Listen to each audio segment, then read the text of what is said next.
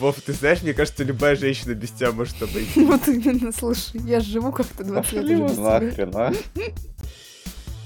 Дорогие радиослушатели, меня зовут Никита. Меня зовут Настя. И я Фарух. Я Вова. С вами подкаст Коморка.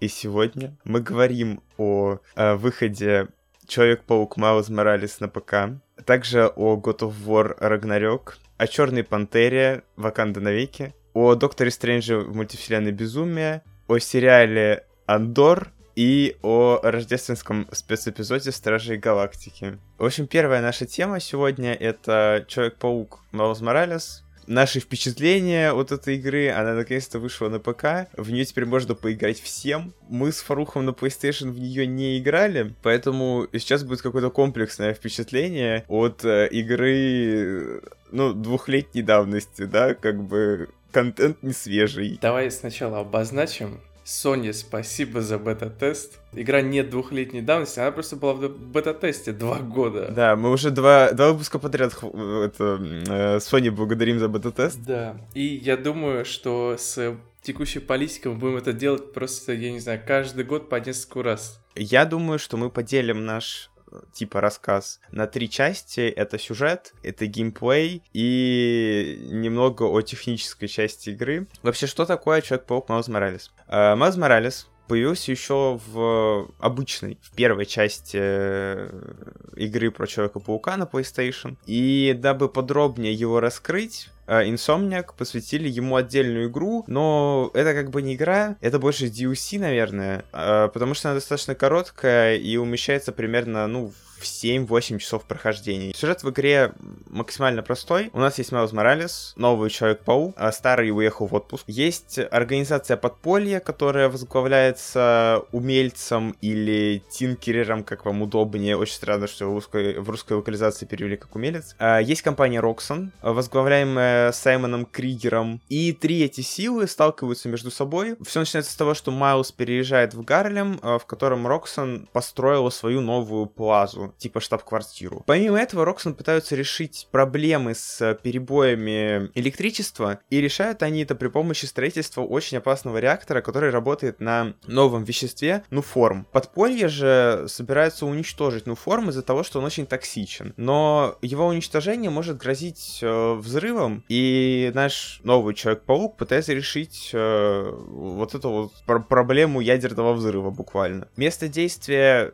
как уже стало понятно, я думаю, это Манхэттен, канун Рождества. Если смотреть по сюжету, то Маус Моралес, в отличие от Питера Паркера в первой части, заставляет нас э, переживать взросление героя, которого вот как раз э, не было в Человеке-пауке оригинальном 2018 года, потому что там э, Питер Паркер уже довольно опытный паук, но сюжет все-таки очень примитивен. Да, это DLC, да, оно короткое, но какой-то глубины персонажей вы здесь точно не увидите. Э, они делают очень много глупых решений, глупых действий, типа Майлз узнал, что взрыв реактора может уничтожить не только башню, но и прилежащие к ней территории, и вместо того, чтобы прямо сказать об этом Тинкереру, мы на протяжении всей оставшейся игры слушаем какое-то нытье и лишь попытки сказать о том, что может произойти что-то неисправимое. Но он так и не скажет, как бы. Злодеи, в принципе, тоже очень поверхностные, и чего-то сверхъестественного от них тоже не стоит ожидать. Саймон Кригер вызывает просто кринж.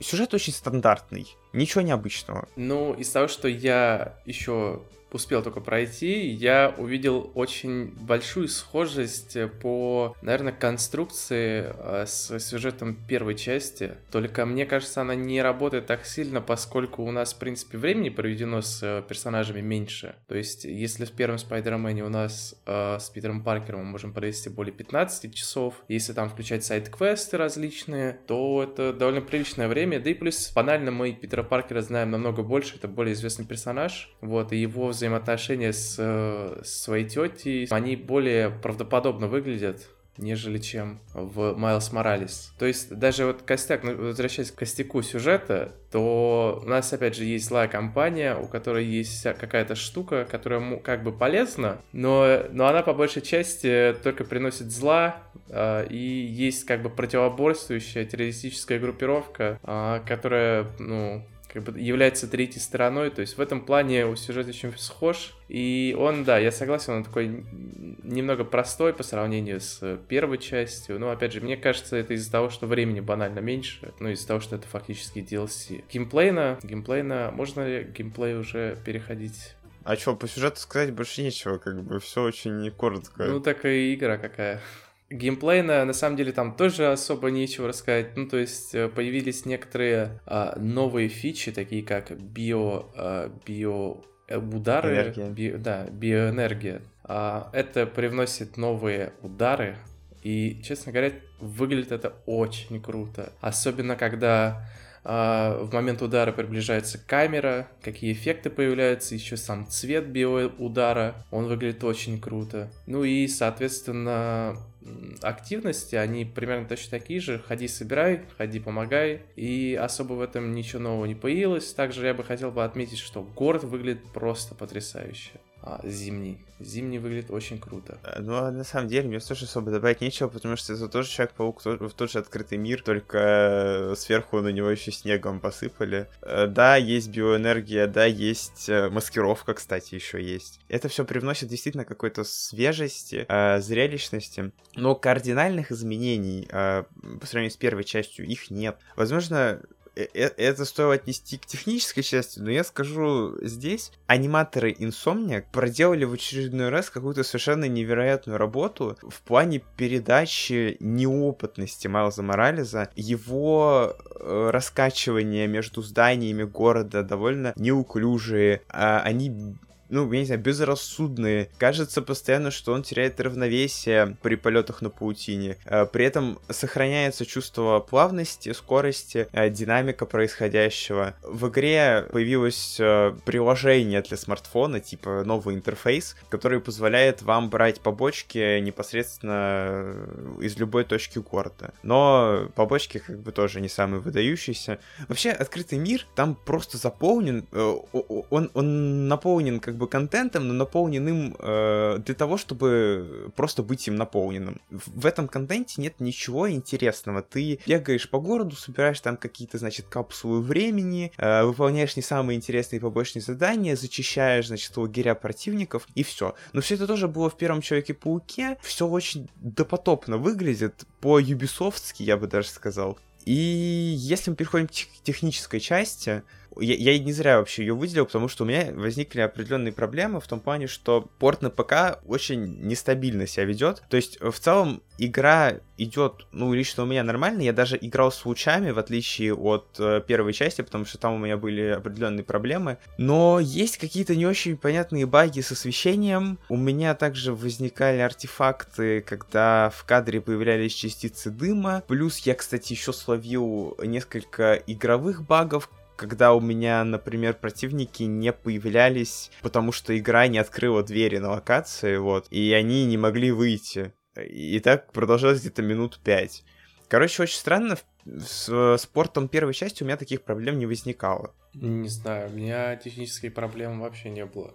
А, вот, я еще хотел бы отметить озвучку. А, я играл на оригинале. Честно говоря, вот я смотрел, слушал оригинальную озвучку и слышал ее перевод в виде субтитров. Очень круто а, вот в плане озвучки выделены, например, фразы матери, которые были произнесены на, наверное, испанском языке. Вот, и это прям очень сильно подчеркивается в их диалогах. Переводы, переводы очень иногда странные встречаются, где персонаж говорит, что а, не виделись там месяц, грубо говоря, а в субтитрах видится, ну, пишется, что очень давно. И таких случаев тоже много. Также иногда в повествовании очень была кат-сцена, я помню, где Майлз ходил, чинил проводку, и, получается, его друг должен был отвести взгляд матери и подруги, а, ну, для того, чтобы они увидели, как он лазит по э, потолкам, но при этом он взял, он сделал с ними селфи, котором фактически, ну, Майлса Моралеса должно было быть видно. И это очень как-то странно, как это вообще, в принципе, попало туда. Ну, в общем, в целом, озвучка очень крутая. Мне понравилось английская, русскую не слышал. Но, перевод... но не субтитры. Но субтитры не понравились, да. Мне вот как вот перевод не очень. Тут, тут долго этот DLC разбусоливать, я думаю, не надо. Майлз Моралес, он очень далек от какой-то прям супер игры от Sony, да, на которую, возможно, надеялись фанаты, и надеялся лично я, когда она выходила. Э, но, честно говоря, в этом, наверное, и не было необходимости. Эта игра, конечно, не сильно способствует продвижению франшизы вперед, продвижению сюжета. В качестве какой-то временной остановки на пути к э, полноценному сиквелу, который, кстати, ну, на горизонте уже появился, его анонсировали как-никак. Эта игра является своего рода заглушкой, но заглушкой в хорошем смысле. 7 часов ей уделить, я думаю, можно. Не все так плохо. Вот интересно, как будет потом взаимодействие двух пауков. Первый, ой, в, мы с Морализом мы смотрели становление, а как будет взаимодействие идти? Блин, может вообще кооператив появится. И, да, я надеюсь на кооператив. Это будет очень Два интересно. паука летающих по городу. А там и какой-нибудь э, этот э, кро- кроссплей. Э, нет, нет, нет. Как это называется, когда две вселенные друг с другом взаимодействуют? Кросс... Э, Кроссовер, кроссовер, да. Кроссовер, Кросс- кроссверс. Кроссоверы с Мстителями, потому что она, ну, башня Мстителей красуется прям в Нью-Йорке. Такой думаешь, а где же Тони Старк и все остальные? Ну точно не с Мстителем от Square Enix. А, ну что, из игровой вселенной Марвел мы переходим в киновселенную. А, я тут решила посмотреть Доктор Стрэндж а, мультивселенная Безумие. Вот, я знаю, что он выходил давно, но руки дошли только сейчас. Да, в общем, сегодня мы закрываем э, наши гештальты. Мы с Фарухом поиграли в игру, которая два года назад вышла, а ты посмотрела фильм. Ну да, у нас немного запоздала реакция на все это, ну ладно. А, что я могу сказать по поводу фильма? У меня остались приятные впечатления. Я скажу сразу, до этого я не смотрела никаких там трейлеров, прям вот никаких спойлеров и так далее. Поэтому, в принципе, я знала, что там будет Доктор Стрэндж, и все, мне этого хватило. А Ванду Вижн ты не смотрела тоже? Нет, я тоже не смотрела, поэтому большинство моментов для меня где-то что-то было непонятно, но в целом я поняла, о чем идет речь. Но там особо с Ванда Вижн связи прям такой нет. Фильм начинается с очень ужасной графики. Это, наверное, первое, что я хочу сказать, потому что как только я включила, я думаю, господи, это что, а, дети шпионов, что с графикой? Это ты про сражение в этом Да, измерении, когда да, да, это было очень господи, стрёмно. Это было ужасно просто. Я думаю, а это точно Доктор Стрэндж? Думаю, что такое, что с качеством? Э, графика вся какая-то 3D-шная, вот компьютерная, там они куда-то бегут, такое ощущение, что ну, все сделано очень плохо. Я сижу, ничего не понимаю, думаю, ну ладно. Потом оказывается, что это Стрэндж все приснилось. Я думаю, о, отлично. Замечательно. Хорошо, идем дальше. Да, сразу ты решила простить графику, да? Да, я такая думаю, ок. ой, ну ра- раз это сон, тогда понятно. У меня тоже все сны не в 4К снятся. Типа, все окей. Доктор Стрэндж у нас просыпается, собирается на какую-то тусовку. И потом оказывается, что он идет на свадьбу к своей... Как бы мы-то знаем, что он ее любит, по сути. Но она уже бывшая. Она уже бывшая, но все равно возлюбленная, какая разница? Бывших не бывает. Они там что-то пару фраз обменялись, обменялись, и на город нападает какое-то чудовище. В момент, когда Стрэндж начинает спасать город этого чудовища, нам встречается девочка как раз из этого сна. И как оказывается, это был не сон! Это девочка... Да, тут важно, тут важно отметить, что ее зовут Америка Чавес. Да, девочка у нас Америка сокращенно. Соединенные Штаты Америки, да. А, девочка Америка. Звучит, конечно, США. все ужасно, да. Рассказывают, что на самом деле все сны а, это события, которые происходят с нами в других вселенных. То есть, по сути, через сон мы связываемся с, с- самим собой в другой вселенной. Сюжет фильма отчасти начинает крутиться вокруг этой девочки Америки. Причем тут вообще Ванда изначально-то? Оказывается, у этой долбанутой поехала кукуха, и она захотела семью, детей. На мужа ей вообще пофиг, как я поняла. Э, Ни одного, почти ни одного а, упоминания о Вижене, только вот то, Ну, как она его короче, убила, все. Вот э, то, о чем мы с тобой говорили, короче, э, я- я- небольшой ликбез. Ванда Вижн, она создала себе семью в сериале и создала себе Вижена. Она выкрала его останки и при помощи магии создала, воссоздала его заново и создала себе детей. И на протяжении, там, типа, по-моему, 8 серий она вот в этой вот семье придуманной живет, а потом ее разрушает сама же. Ну, я тогда не понимаю этого прикола. Типа, ты создала, ты сама уничтожила, и потом ты опять ищешь другую вселенную, чтобы вос- ну, типа, соединиться с семьей. Ну, она поняла, что при помощи магии их не сделать, и ей нужны живые дети. И она хочет, типа, ну да, в общем, ей, ей нужны были живые дети. У этой бабы едет кукуха. Она хочет э, стать счастливой за счет того, что заберет силу и убьет вот эту вот э, девочку Америку. Это прям вкратце сюжет. Мне понравилось все. Начинаешь от шуток, заканчивая там э, мясом и так далее, потому что кровища в этом фильме было очень много.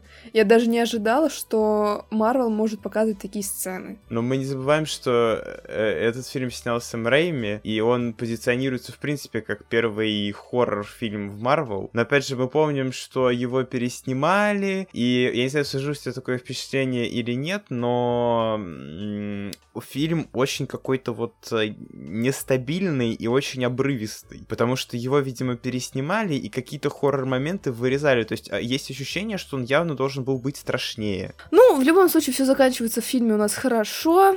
Это Ванда умирает сама же от своих рук. Кукух у нее встает на место, она понимает, что счастье не построишь. Уже ничего не изменишь.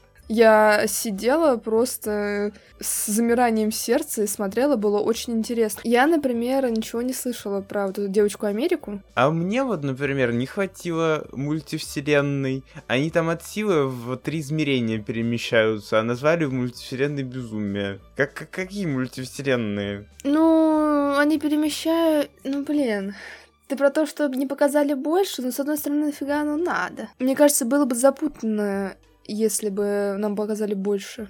В сценах после титров, э, в, од... в первой сцене доктор Стрэндж выходит из дома, весь такой красивенький, у него все хорошо, и посреди э, пешеходного перехода он падает, у него какие-то ужасные боли начинаются, он начинает э, трогать лицо руками, поднимает голову, и у него третий глаз на лбу. Хорошо, что не шоколадный. И потом он встречает э, эту... А потом он встречает какую-то белобрысую хрень. Это дочь э, Дармаму. Вот, и она зовет его путешествовать по вселенной, говорят, пойдем закроем ту дырень, которую ты натворил.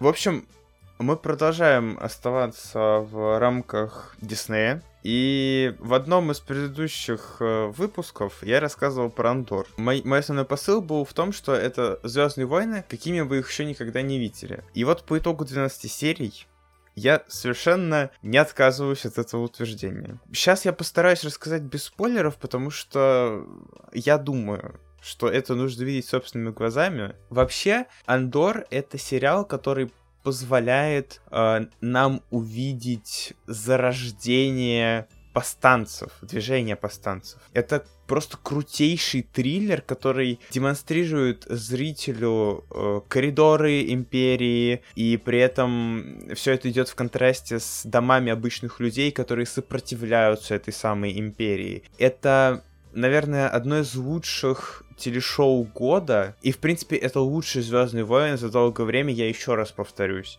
Действие Андора разворачивается за пять лет до событий Изгоя 1. Андор описывает путь Кассиана Андора, я не знаю, как правильно делать ударение Андор или Андер, вот, поэтому я буду называть Кассиана Андера, а сериал называть Андором. И, в общем, этот Кассиан Андер — это в первую очередь вор. В сериале нам показывают его э, эволюцию от вора до мятежника, причем до мятежника, который находит смысл в этом самом бунте против империи. Сериал э, удивляет очень зрелыми темами, ну, ну, например, борьба с авторитарными режимами, классовая борьба. Конечно, это не новаторский взгляд на проблемы нашего мира, но сериал продвигает их вперед заметнее, чем любой другой проект Звездных войн, ну на данный момент. И только поэтому он уже заслуживает похвалы, мне кажется. История разворачивается сразу на нескольких э, планетах и в нескольких системах. И здесь основное влияние уделяется возвышению империи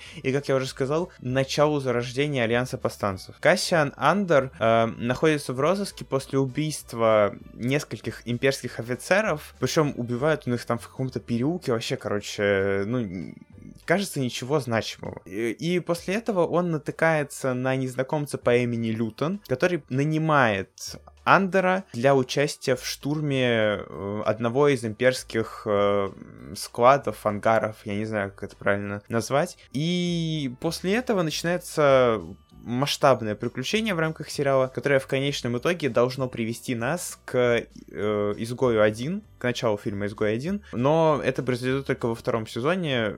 В принципе, сюжет сериала рассчитан на два сезона. Сейчас закончился первый. Первые серии сериала, по сути, простраивают для зрителя мир. Тут множество кадров и воспоминаний, показывающих, как Андер попал на планету Ферикс. А, наряду с историей, кстати, Кассиана есть несколько других сюжетных линий, и это тоже особенно сериала, что тут сразу многовекторное повествование, включая, значит, политическую историю с Мон Мотмой на Корусанте, сенатором Мон Мотмой, э, с подругой Кассиана Бикс на Фериксе и офицером, и офицером низшего звена по имени Сирил, который отчаянно хочет найти Андера. Отчаянно, несмотря ни на что. Также есть еще сюжетная линия с инспектором Дедрой, э, которая пытается выслужиться перед Империей и тоже ищет Андера. Э, вот, а точнее ищет то, что он украл. И в конце, в 12 серии, все сюжетные линии пересекаются в одном месте, персонажи, не знающие друг друга, встречаются, и это выглядит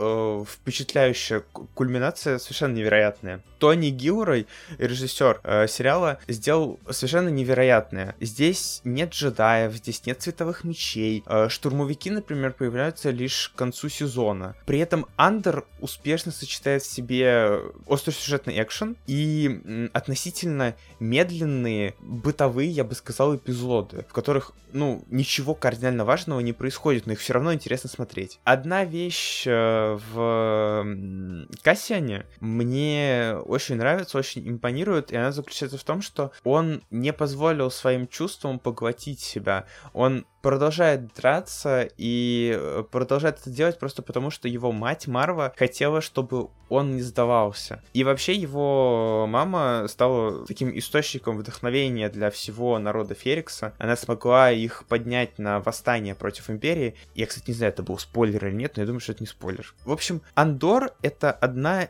наверное, из лучших вещей, которая когда-либо происходила во вселенной Звездных войн. Это очень мастерски построенный политический и шпионский триллер, который не боится предлагать решение проблем для современного мира. Пусть его слегка медленный старт может и поначалу кого-то оттолкнуть, а первые серии действительно могут показаться скучными. Но как только сериал начинает набирать обороты, а это происходит уже на третьей серии, наверное, то вы уже просто не можете остановиться и пропустить это совершенно совершенно невозможно. Я не знаю, наверное, в новогоднем выпуске я назову э, Андор лучшим вообще сериалом этого года.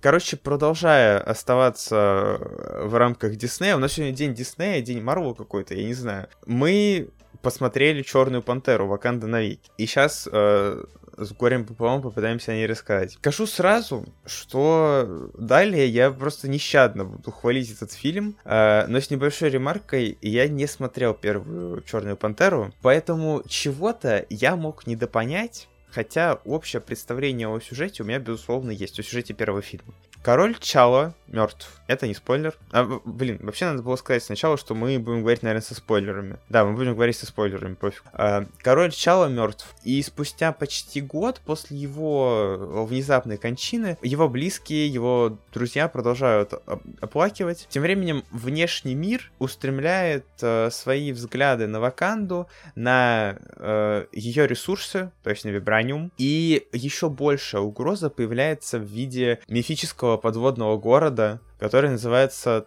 Талакан. И его лидером является Немор, который наконец-то появляется в киновселенной, а его народ в Талакане поклоняется Немору как э, богу воплоти. Э, вследствие того, что Чала в конце Черной э, Пантеры э, решил поделиться правдой о технологических достижениях э, своей страны со всем остальным миром, плюс еще оказывается, что Вибраниум есть не только в Ваканте, он есть еще и в океане, э, у Немора э, появляются основания полагать, что Земля, планета Земля я имею в виду, все, кто на суше, короче, э, обнаружат существование его города и э, захотят себе вибраниум, захотят себе технологии Талакана. И эта угроза со стороны всего остального мира заставляет Немора объявить ну, я не знаю, если так можно сказать, объявить превентивную войну всем, кто находится наверху. Немор быстро становится врагом Ваканды и э, непосредственно королевы Рамонды. Его это совершенно не смущает, потому что если Ваканда не поддержит войну против всего остального мира, то он и Ваканду тоже готов уничтожить, в принципе. Э, в отсутствии Чавы э, именно Шури, его сестра, становится новой Черной Пантерой. Она налаживает дружеские отношения с э, Акоей, а также в сюжете появляется Рири Уильямс, прости господи, студент, она студентка Вундеркинд, за которой как раз охотится Немор, потому что она разработала устройство для добычи вибраниума. Черная пантера полна контрастов. Фильм идет 160 минут, и это 160 минут трибюта Чедвика Боузмана в первую очередь. По сути, это также история о горе, о том, как люди скорбят об ушедшем человеке, о любви, о гневе, а, который возникает из-за потери этого человека, о том, как технологии борются с традициями. И в конечном счете это история о стойкости во всех ее, наверное, смыслах, о человеческой стойкости, о государственной стойкости, ну и так далее. И, конечно же, это фильм о, о сильных женщинах. Сейчас Вове это не понравится. Я буду продвигать эту тему абсолютно, а, потому что здесь женщины, которые пытаются справиться со своими трудностями, пытаются справиться с ними без кринжа, э, в стиле, кринжа в стиле женской команды в конце эндгейма. Здесь женщины с разными чертами, они все наделены э, глубиной характера, и они также важны для сюжета. Королева Рамбонда мой просто личный фаворит, Особенно сцена в ООН, когда она рассказывает о том, что другие страны покушаются на богатство Ваканты, это же просто разъеб. Вот, там еще эта музычка начинает играть такая тут тут тут тут тут тут тут ту Это жесть. Актерская игра тоже на высоте, как бы э, у актрисы, я не помню, как ее зовут. Вот. А, Шури стала отличной заменой Чалы. У нее есть своя мотивация, и в конце концов она не копирует своего брата у нее есть что-то свое. Костюмы, саундтрек, который опять привносит э, африканское какое-то звучание в фильм. Хореография боев — это абсолютная вышка. Но есть у этого фильма одна болячка. Это Рири Уильямс. Это персонаж, который, я скажу, что на данном этапе у нее еще э, будет, собственно, сериал, поэтому там посмотрим дальше. Но на данном этапе она просто паразитирует на теме Железного Человека. Почему паразитирует? Потому что это совершенно глупый и неинтересный персонаж. Она раздражает. И костюм ей какой-то дурацкий сделали, игрушечный. Просто ввели персонажа, чтобы ввести. Если бы ее не было, то ничего бы не поменялось. Это как с Доктором Стрэнджем и Америкой Чавес. То же самое буквально. Но фильм крутой, и, наверное, лучший в этой фазе киновселенной Марвел. Я думаю, что так. А, но я, на самом деле, все-таки разрываюсь между Доктором Стрэнджем и Черной Пантерой, но пальмовую ветвь я все-таки отдам Черной Пантере, наверное, сейчас. Как-то так. Соглашусь с тобой, если выбирать между Доктором Стрэнджем и Черной Пантерой, то я тоже свою веточку Черной Пантере отдам, потому что там больше эмоций, больше можно вынести каких-то уроков, скажем так. Ну, Доктор Стрэндж еще слишком локальный, мне кажется. Несмотря на то, что там э, вот эти вот вселенные, да, как бы они, ну, должны имитировать э, масштабность всего происходящего, но из-за того, что их мало, кажется, что фильм слишком локальный. Ну да. Плюс про Черную пантеру хочу договорить. Блин, фильм вообще огонь. Мы когда ходили, мне очень понравился. Там и шутки угарные, не надоедающие. И сюжет, и ты переживаешь за персонажей. Актерская игра просто на уровне. А это королева, как не помню, как ее зовут. Рамонда. Рамонда. Просто богиня. Персонаж настолько хорошо отыгран, что ты прям переживаешь э, вместе с ней все эмоции. Блин, бедная бабка. Блин, так жалко на самом деле. Вообще-то она спасла ценой своей жизни человека. Да, бесполезного персонажа. Да, бесполезного персонажа ценой своей жизни. Ну, блин, мне было обидно. Ну, и показываются какие-то семейные ценности, показывается, что один за всех, все за одного, вот это все. Ваканты навеки, короче. Да, это, о, это шедевр просто. Один из лучших фильмов последнего времени. Вы хвалите Ваканду навеки, а я не буду ее хвалить. Как по мне, фильм получился... Он решил выпендриться да, такой. Да, да. да, потому что могу. фильм слишком затянутый. Это первое. А, почему он затянут? Ну да, вот ты обоснуй, Сюжет? пожалуйста. Сюжет слишком долго идет. Фильм затянутый, потому что сюжет слишком долго идет. Окей, ок. Я прекрасно понимаю то, что первую часть фильма они хотели посвятить тем, что жалко брата Шури, ну и для наших людей жалко Чедвика Боусмана, который умер от рака. Но нам просто показывают то, что вот, в океане нашли э, вибраниум. Ваканду обвиняют в том, что она напала на тех, кто нашел вибраниум. Ваканда говорит, что нет, это не так. В итоге оказывается, в мире существует еще одна страна, которая владеет вибраниумом, и она находится вообще под водой. Конечно, были на это намеки в, кажется, Железном Человеке втором или Мстителях первых, и точно не помню. Ну, в любом случае, нам показывают, что существует такая страна, которая никогда же себя не проявила во время вторжения Таноса. Второе, как по мне, слишком натянуто было то, что вот у Шури убили мать, убили брата, все у нее там умерли, ей очень грустно, и к ней приходит Киллмонгер, когда она съедает цветок Черной Пантеры. Понятно, почему приходит Киллмонгер. Потому что она тоже, как он, хочет отомстить. В первой части же говорил, что приходит э, прошлый Черная Пантера, если не ошибаюсь. То есть в данном случае должен был прийти Чедвик Боусман. Так вот, вторая часть э, фильма почему мне не понравилась. В отличие от своих коллег, мне крайне не нравится то, что они сделали фильм про сильных черных женщин, которые вот показывают, что они, мужчины не нужны. То есть в фильме показали одного белого мужчину, и то его спасает черная женщина в конце фильма.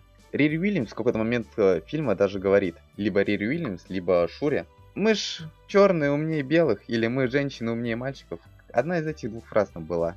И мне это прям выбесило. Прям невероятно сильно выбесило. Вов, а ты хочешь сказать, что а, эти персонажи никак не замотивированы? Что они просто глупые куклы? Это не так. А тебя, а, те- а ты просто свои претензии предъявляешь, потому что тебе э, с, с экрана сказали, что ты тупой. А его это оскорбило. В смысле, да. А Какая-то меня, например, это не женщина. оскорбило, потому что это не относилось на, ко мне напрямую. Это была типа шутка. Если, если у тебя это вызывает какой-то комплекс, то может быть проблема в тебе. Вот именно, кстати. Я не буду с вами записывать, я обиделся. Так, ну а что, по Пантере все, типа? Что-то как-то мы быстро вообще закончили. Ну а что еще можно обсудить? То, что Вовень- Во- Вовочке бедному не понравилось, что ему там с экрана тетеньки сказали, что вот женщины могут и без мужчин обойтись. Мати господи, вообще-то так и есть. В России просто Вов, об этом ты не знаешь, мне говорят. кажется, любая женщина без тебя может обойти. Вот именно, слушай, я живу как-то 20 лет уже без тебя. а? Э, В общем, э, посмотрите Черную Пантеру, если не смотрели. Это действительно крутой фильм, и он абсолютно не заслуживает там тех шести с чем-то баллов, которые ему ставят сейчас на кинопоиске. Это, это не так. Это фильм минимум на семерочку. Из теплых лесов Ваканды, из Африки, переносимся на север Европы, в Скандинавию, где у нас живет бог войны Кратос с его личной игрой бог войны Рагнарёк. Вау, вот это подводка. Он гений. Он гений. Я даже не буду это признать, это реально гениально было. Рагнарёк является прямым продолжением игры 2018 года. События игры идут сразу пос- э, спустя три года после убийства Бальдера и выполнения всех э, дополнительных квестов. По сюжету Атрей пытается понять, почему среди великанов он известен как Локи. По этой причине он хотел найти местного бога войны Тюра, но на эти попытки реагируют скандинавские боги. Тор, который нам показали в кон- секретной концовке первой части, и верховный бог всех викингов, Всеотец Один. Они пытаются остановить Кратоса и Атрея, чем провоцируют а, действия, которые в будущем начнут Рагнарёк. Именно его финал Рагнарёка. То есть уничтожение а, всего Асгарда. Ну и смерть а, почти всех асов. Вов, сколько ты в нее наиграл? Наиграл в нее порядка 20 часов. И уже убил последнего босса игры. Сюжет, короче, пройден. Игра мне понравилась где-то на 8 из 10. Нам показали все 9 Ну миров. да, да, Черная пантера про женщин ему не понравилась, а два накачанных мужика, так конечно. Мы с тобой после подкаста поговорим, дорогой мой. Игра нам на протяжении всей э, своей всего геймплея показывает как и старые механики, так и новые, так и обновленные старые механики. Пройдемся, пожалуй, по новым механикам. Новое оружие, которое Кратос получает где-то к трем четвертям сюжета. Это копье, которое он может кидать и взрывать. По сюжету Кратос использовал, чтобы победить одного из э, асов, а именно Хеймделя. А, это очень хорошее оружие, как по мне. Правда, своеобразное. К нему нужно будет привыкнуть, потому что оружие имеет некую перезарядку. Оно атакует не как топор и клинки, то есть сразу, а оставляет белые точки, которые нужно потом взрывать. И иногда на это может не хватить времени, потому что, как я, насколько я понимаю, эти точки исчезают со временем, поэтому их нужно еще активировать чтобы они взорвались. Много новых интересных боссов. Так как это финальная часть скандинавской мифологии, то нам показали, во-первых, смерть, к сожалению, как раз-таки Хеймделя, Тора и верховного бога асов а, Одина. Также еще нескольких богов-фанов убили. Что было в игре интересного по сравнению с первой частью? Самое первое, это нам показали все 9 миров. Из обновленных старых механик. В первой части мы, как один из дополнительных квестов, мы должны освободить валькирий всех от э, влияния Одина. Для этого мы всех этих валькирий убиваем. И как раз таки они участвуют в финальной битве Рагнарёка на нашей уже стороне. Именно как обновление на замену Валькириям к нам приходят э, берсерки. Это их местный аналог, они невероятно сильные, я до сих пор ни одну не убил, потому что они меня прям вот так вот. Так вот. Он что-то показывает себе. Ну, ну вы не, понимаете, ну, вы что он имеет в виду. Я понимаю, что я имею в виду. Что еще мне очень-очень понравилось? И герои, и злодеи, если их можно так назвать, они все имеют свои цели. Э, Атрей хочет узнать, кто такой Локи, и почему он так важен для великанов. Кратос же просто хочет мирно жить. Один хочет узнать, кто находится, хочет узнать все секреты мира, ну а Тор слушает. Тор это Тор, он слушает своего отца. Почти во всех моментах, кроме конца игры. Есть и обратная сторона этой, э, обратная сторона медали, что в этой игре прям вообще не нужно было. Разработчики считают нас, игроков, невероятно тупыми. Спустя несколько секунд после начала загадки напарник, э, наш напарник, а в разные моменты игры это то Атрей, то Фрея, начинает подсказывать, что нужно делать. И это невероятно сильно раздражает. Потому что может идти бой, тебя один раз ударит, и все персонажи просто говорят, что «Ой, у тебя очень мало хп». Или «Ой, берегись справа, сзади, слева, вообще везде. Это говорят абсолютно все и слишком много для этой игры. Я вот, кстати, упомянул про напарников. Это тоже одна из механик. В первой части игры у нас был только Атрей. Он ходил с нами, стрелял из лука э, по нашей команде и все. В этой же игре у нас есть э, Фрея, которая остается с нами после конца игры, чтобы выполнять сайт-квесты с нами. Таким образом, Рагнарёк завершает скандинавскую часть этой франшизы Дальше нас будет ждать уже другой пантеон богов, другой Кратос, может даже другие напарники. Может мы увидим снова нашего сына, может мы увидим старых врагов, а может и нет. Вот как, как многозначно он закончил. Просто потрясающе. Как, какой же гений. Просто гений. Лучшие игровые обзоры только в этом подкасте. В общем, в завершении просто небольшой отчетик мой личный от э, просмотра э, рождественского эпизода Стражи Галактики. Ну, буквально тезисно. Праздники уже близко как вы могли заметить, на календаре уже декабрь. И Дисней не мог оставить нас без рождественской сказки, которые в этом году, ну лично для меня, стали Стражи Галактики. А точнее их специальный эпизод. У Джеймса Гана практически вышел классный праздничный выпуск. Почему практически? А, ну тут есть, как это вообще обычно бывает, э, в подобных вещах приглашенные знаменитости. Э, например, Кевин Бейкон. Но это единственная приглашенная знаменитость, их там немного. Праздничная тема есть, есть даже музыкальные номера. Разница лишь в том, что это все еще фильм киновселенной Марвел, в котором Дракс и Мантис решили помочь Питеру Квиллу провести совершенно незабываемое Рождество, несмотря на то, что они вообще ничего не понимают в этом празднике. Формула этого спецэпизода максимально проста. Э, меньше истории и больше рождественского настроения. И все это умещается в 44 минут. Абсолютный гений Джеймса Ганна и саундтрек эту формулу выполняют на все 100%. Тут супер рождественская атмосфера, поскольку э, вот эта вот, я не знаю, команда неудачников буквально делает все возможное, чтобы помочь своему э, лидеру Звездному Лорду снова пережить и снова полюбить Рождество. Но Главное, что этот э, фильм, этот спецэпизод, это все еще не комедия. Питеру больно из-за того, что он потерял Гамору, и его друзья делают все возможное, чтобы ему стало лучше. То есть смысл в этом. Ган еще раз показывает, то между стражами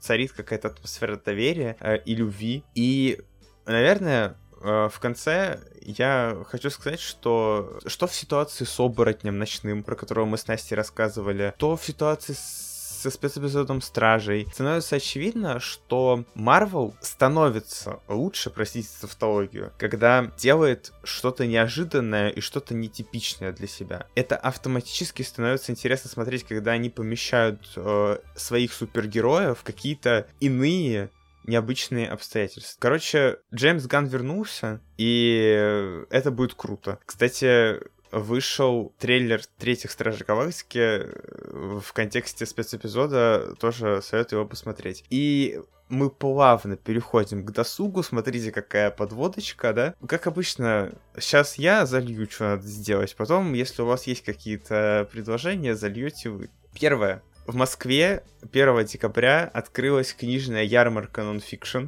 Советую всем сходить куча книжек, там и комиксы, там и манга, там и просто какая-то литература, тоже на любой вкус. Хотя в этом году на самом деле в силу определенных всем известных обстоятельств там, ну, немного душновато, скажем так, но достойные вещи там тоже можно найти. По фильмам и сериалам в кино э, выходит «Треугольник печали». Э, это призер Канского фестиваля, он получил золотую пальмовую ветвь. Официально он выходит в российский прокат. Фильм про крушение яхты, на которой, значит, были какие-то супермодели. Они находятся в компании нескольких миллиардеров, в компании капитана судна, и в результате этого крушения они оказываются на необитаемом острове. Их прежняя жизнь ломается, и нужно адаптироваться к новым условиям. Из сериалов это, безусловно, хит э, уходящего года э, сериал от Netflix Wednesday. Спинов э, семейки Адамс, э, комедия ужасов. В производстве сериала помогал Тим Бертон. Э, все хвалят. Э, в ТикТоке дохренища видосов э, про танец Wednesday, э, поэтому тоже смотрим. И напоследок это сериал э, 1899 от создателей Тьмы, тоже сериал от Netflix. Тоже положительные отзывы, но от себя могу сказать, что тьму я смотрел, Тьма мне не понравилась, она очень душная. А боюсь, что 1699 тоже таким окажется. Я уже посмотрел первую серию. Пока что сказать нечего. Ждем следующего выпуска, как говорится. Из игр вышел Калиста Протокол. Насколько понял, он даже доступен в России для покупки. Ну, какими-то обходными путями закинуть деньги на Steam и купить. Плюс там еще русская локализация все-таки появилась. Эй, у меня с досугом все. Что у вас? У меня ничего. Настя, куда ты идешь? Выходные? Ну, 3 декабря в Крокус Сити Холл концерт прекрасного вокалиста Александра... Ой, Александр... Валерия Кипелова. Валерия Александрович Кипелова, так что иду на концерт. Да, так что... Да что я могу порекомендовать в последний день э, покупать билет и идти? Ну да. Всем, кому 40 плюс, идем на Кипеловую. Так, да, чё, Вов, Фарух, у вас есть что порекомендовать? Мне, к сожалению, нечего. Я сижу, у меня учеба. Я бы порекомендовал бы Steam что-нибудь купить, но, к сожалению, там скидки прошли. Вот. А так, раньше можно было, по-моему, получить себе замечательный Devil May Cry HD Collections за всего-то 2600 тенге и провести очень приятно время. Ну, ну ладно, не совсем приятно. Две трети из этого всего можно было очень круто провести время. Ну что, тогда мы будем заканчивать. Ну, думаю, что да. В общем, э, спасибо, что послушали этот выпуск. Когда мы его записывали, мы были немножко не в себе, поэтому он мог получиться очень э, странным. В общем, подписывайтесь на наш подкаст, где можно это делать. Ставьте нам звездочки, сердечки, пишите комментарии, что там еще надо обязательно делать. Я не знаю, в общем, э, пользуйтесь всем функционалом своего плеера, через который вы слушаете наш подкаст. Всем пока! Пока. Пока. Пока.